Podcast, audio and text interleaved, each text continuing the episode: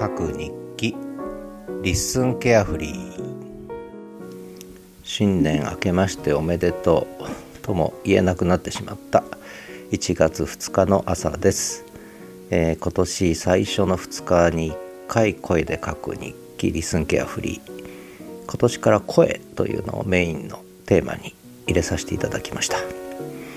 えー、まあ、新年2024年迎えましたが、まあ、まさかの元日夕方の震災でした、まあ、とにかく被害少なく救助救命が進みさらにねこの後復興まだまだこれからですけれども進むことを願っております、えー、まあ、ブログにも書いたんですけれどもやっぱり震災はいくつか経験していてまあ一つは東日本大震災がやっぱり大きかったですね。私ちょうど名古屋の大学で学長になった時に学長室がグラングランと揺れたというね、えー、忘れられないですね。それからなん今度は札幌に越してきて1年ちょっと経った時に胆振の震災がありました。北海道。札幌ですね。私が勤めていた大学の校舎が一つ。えー、使用不能になってその後壊しましたけれども、まあ、次の新しい新校舎建ててたんでね、えー、まあなんとか良かったんですがあれ新校舎建ててなかったらもう終わってましたね本当にね、まあ、そういう意味ではいろんなことを未来の現実を作るためには現在をしっかりとね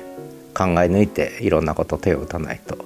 いけないんだろうなと思いながらただ震災天災だけはねこれはも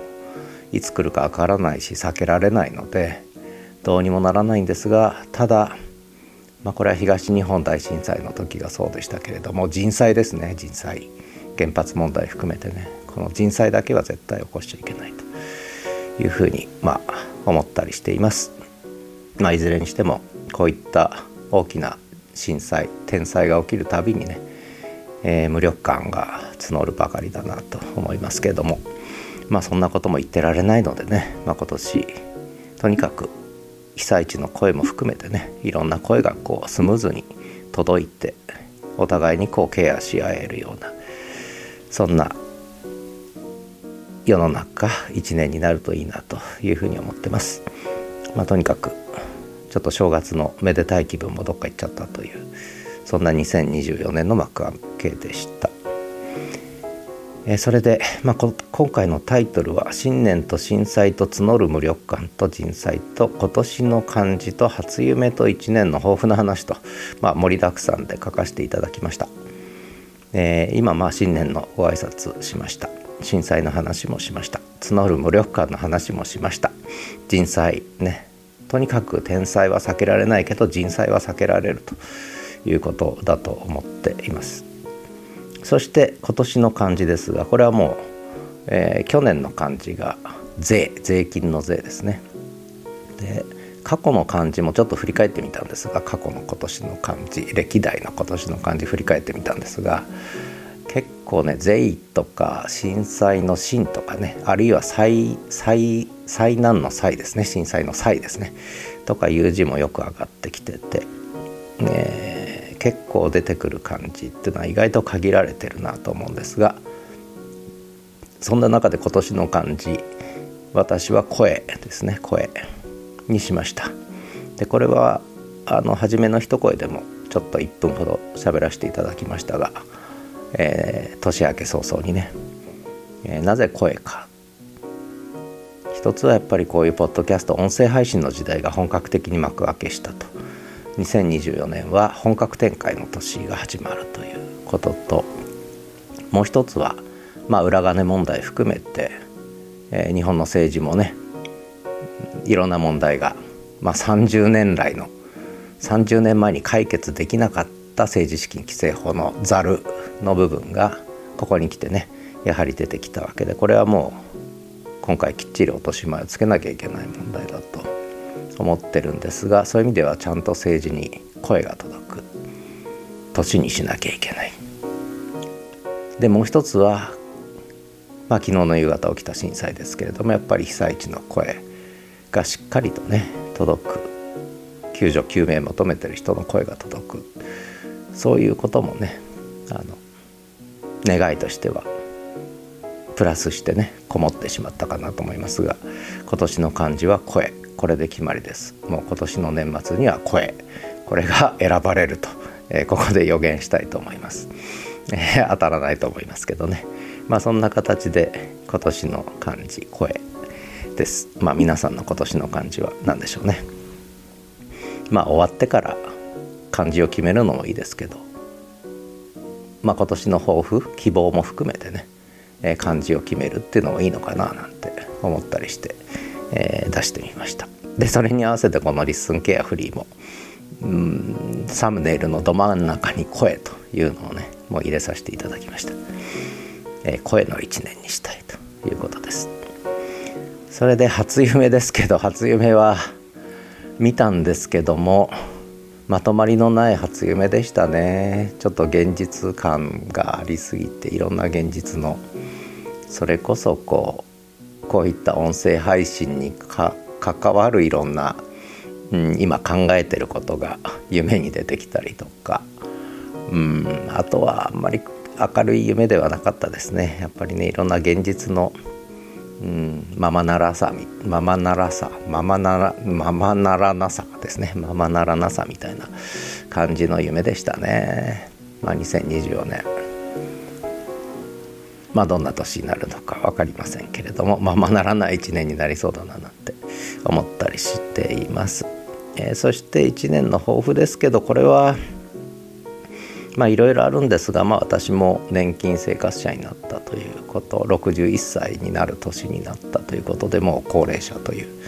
ことなんですがまあ世の中のお役に立てることがあればいつでも何でもやる覚悟はあるんですけれどもまあ必要がなければまあなるべく静かにね、えー、札幌で、えー、静かに隠居生活をしていようかなと思ってますけれどもまあただ、うん、やっぱりやりたいのは、うん、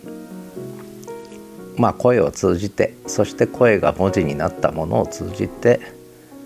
やっぱり脳みその中にあることをね墓場に持っていきたくないのでなるべく吐き出していきたいと。公の場にね 公の場っつってもそんなに聞いてるわけじゃないんですがなるべく吐き出していきたいと。まあ何かの役に立つかもしれない。ね。100年後ぐらいに誰かが聞いてまあその頃ちゃんとインターネットが生き残ってればですけど100年後ぐらいに誰かが聞いてもしかしたら「あこの時こんなこと言ってたんだ」とかねいうのもあるかもしれないっていうことで、えー、去年の抱負はとにかく SNS を再開すること。でノートをメインに1月末から始めたんですけれどもそれをずっと続けてたらもう本当に予期せずしてポッドキャスト展開が始まってしまったと。音声配信を始めてしまったでしかも、えー、文字と並行して音声配信始めたつもりがそうではなくて音声入力によって音声配信もし音声入力によって文字配信もするという展開にまで来たというねことでこれはちょっとびっくりしましたね。自分の中でも、えー、30年の SNS 遍歴をの総決算みたいな感じで一つ形ができたなと思ってるので、まあ、そういう意味では2024年はもうこの音声入力による言葉の配信音声入力による音声と文字による言葉の配信ですね、えー、音声入力を通じた、えー、言葉の配信を文字と音声で、えー、徹底して行っていくというね。え、もう思いつくものは全部吐き出していくぐらいの勢いでやろうかなと思ってるんで。まあおそらく私が配信するもの音声もそうですし文字もそうですけど全てをフォローすることはできませんのでする必要もありませんのであのまあ是非つまみ食いできるとこだけねつまみ食いしたい人はつまみ食いしていただいてまあ誰もつまみ食いしてくれなきゃまあね、えー、それはそれで全然全く構わないんですけれども